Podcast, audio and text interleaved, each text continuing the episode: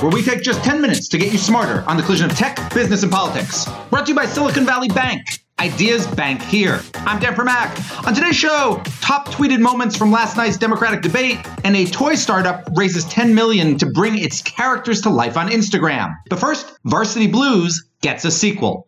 So earlier this year, it seemed that all of America was up in arms over the college admission scandal, in which dozens of wealthy parents essentially bribed their kids' ways into schools like Georgetown and USC. So far, it's already resulted in some jail sentences, plenty of fired executives, and lots of sleepless nights for the parents who utilized the services of a disgraced college counselor, Rick Singer.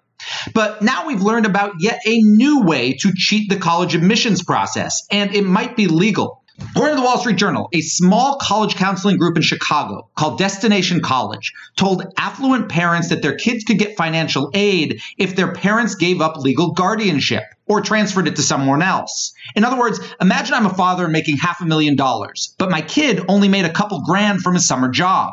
Now, normally a college would look at my income, not my kid's, but if I'm no longer his legal guardian, then the college only looks at that summer job money and deems him eligible for aid. Moreover, state and federal governments do the same. They look at that for aid also, which is why the US Department of Education is now taking a long look at this scheme, according to a blockbuster new report in the Wall Street Journal. The bottom line here college costs have become so high that even the wealthy are trying to avoid them. And it seems that they might have found a legal loophole to exploit. In 15 seconds, we'll go deeper with the Wall Street Journal reporter who broke this story. But first, this. Silicon Valley Bank strives to provide banking services at your pace quick, nimble, and always looking ahead. And when you run into a speed bump, they'll have the insights and expert advice to help guide you through it. Visit svb.com forward slash next to learn more. We're joined now by Douglas Belkin, a higher education reporter for the Wall Street Journal who originally broke this story. Let's start at the beginning here. How did the Department of Education first catch on to this scheme? They were notified by the University of Illinois, which was in turn notified by a high school guidance counselor who was told by a high school kid who used this service this was what was happening. And she was concerned and, and phoned the school. And when you say this service, you mean this kind of Chicago area college prep company called Destination College. What do we know about them? She opened eight years ago, and it's a small company, couple of people, and she's um, works with folks who are mostly north of, of the, the city and the suburbs up that way, helping folks figure out how to pay for college and how to apply to college and, and what they want to study when they get in. So she sort of has a range of services. Which is kind of similar to Rick Singer, right? Which and, and again, I, I understand that this process, this guardianship transfer, might be technically legal, whereas what Singer did was illegal. But Singer was the same, right? He had a lot of quote legitimate services, and then he had kind of some stuff on the side menu. Yeah, to that extent, there's a correlation. She offered admission services and regular guidance, and this was an addendum to those things. The big difference, of course, like you said, is that what he was doing was, you know, abjectly illegal, and what she's doing is not. When we say that what she's doing is not, it certainly violates the spirit of these rules, and particularly these scholarships, if not the letter. Do we know for sure that what she has done is not illegal? And, I don't mean the transferring of guardianships. That's obviously a legal process, but doing so for this purpose or applying for financial aid after having done so? I wouldn't bet my right arm on it, but that's how it looks right now. The folks at the financial aid who run financial aid are looking to essentially tighten what they believe to be a loophole because it exists. And she saw it and moved through it. So it looks like it is legal. The University of Illinois called it legal. I think it's just this is really an ethical dilemma more than anything else. So if you're the University of uh, Illinois, and when you look at these kids, you know you, get an application from somebody who had just uh, you know had the guardianship transferred. What do they use to determine whether that transfer was, for lack of a better term, legitimate or not? Right? Because in, in certain cases there could be a legitimate transfer where the kid isn't still getting, you know, the kid isn't really a dependent of the parents anymore. So there's two issues here, right? This legal process where these children transfer guardianship happens in a courtroom. What happened with these kids was legal, legitimate. A judge signed off on it. The bar is very low. If the kids w- want to transfer, if the parents want to transfer the guardianship and the guardian wants to do it, the judge essentially says yes. There's not much press back on it. The next question is, is it ethical or legal for them to declare themselves as independents for the purposes of financial aid because they've gone through this legal process? And the answer is is legal, and the rub is is it ethical? And that's that's where this this story stands right now. The university says no.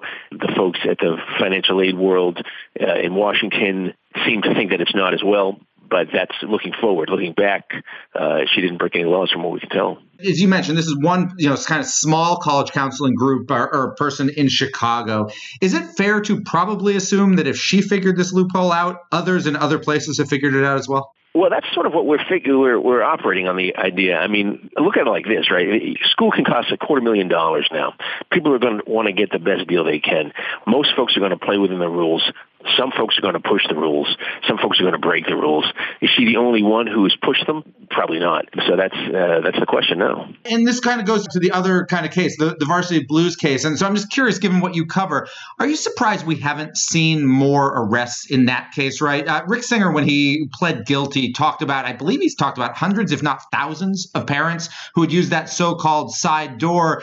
But since the original arrests, we haven't seen any more. I think there's a lot going on behind the scenes, but the legality of that is challenging. I think part of it is trying to show who's been harmed, and the, and you know that's what the judge in Boston, the federal judge in Boston, asked the question: Who's been harmed by this? What's the crime? Isn't the obvious answer the kids who didn't get in? You know, the kids who theoretically the, the next kid on the list who didn't get in. Right, show me that kid. Right, where is he? Where can you find that kid? It's made it a little bit trickier for prosecutors to move forward. Um, yes, I, I am surprised there hasn't been more arrests. I think there's probably a lot of people involved that that hasn't come out. Whether or not the prosecutors will move forward, it seems probable to me that, that that's coming. Fair enough. Uh, thank you so much for joining us, Douglas Belkin, higher ed reporter for the Wall Street Journal. My final two right after this. With Silicon Valley Bank, you'll get a banking and financial services partner committed to seeing you through the ups, the downs, and the I'm way in over my head moments. There are also scalable solutions that fit each important stage of the startup journey. Visit svb.com forward slash next to learn more. Now it's time for my final two. And first up is last night's Democratic presidential debate, in which the CNN moderators seemed to spend as much time asking candidates to stop answering questions as to begin answering them. Now, according to Twitter, here were the top three tweeted moments. First, when Elizabeth Warren smacked down John Delaney during a healthcare debate, saying this I don't understand why anybody goes to all the trouble of running for president of the United States just to talk about what we really can't do and shouldn't fight for. Never mind, of course, that Delaney was basically arguing to preserve Obamacare, which is what many Democrats ran on two years ago. Number two, candidates responded to a question on the Green New Deal, and those answers became less about climate policy as it was about the Green New Deal's inclusion of many other not climate specific policies.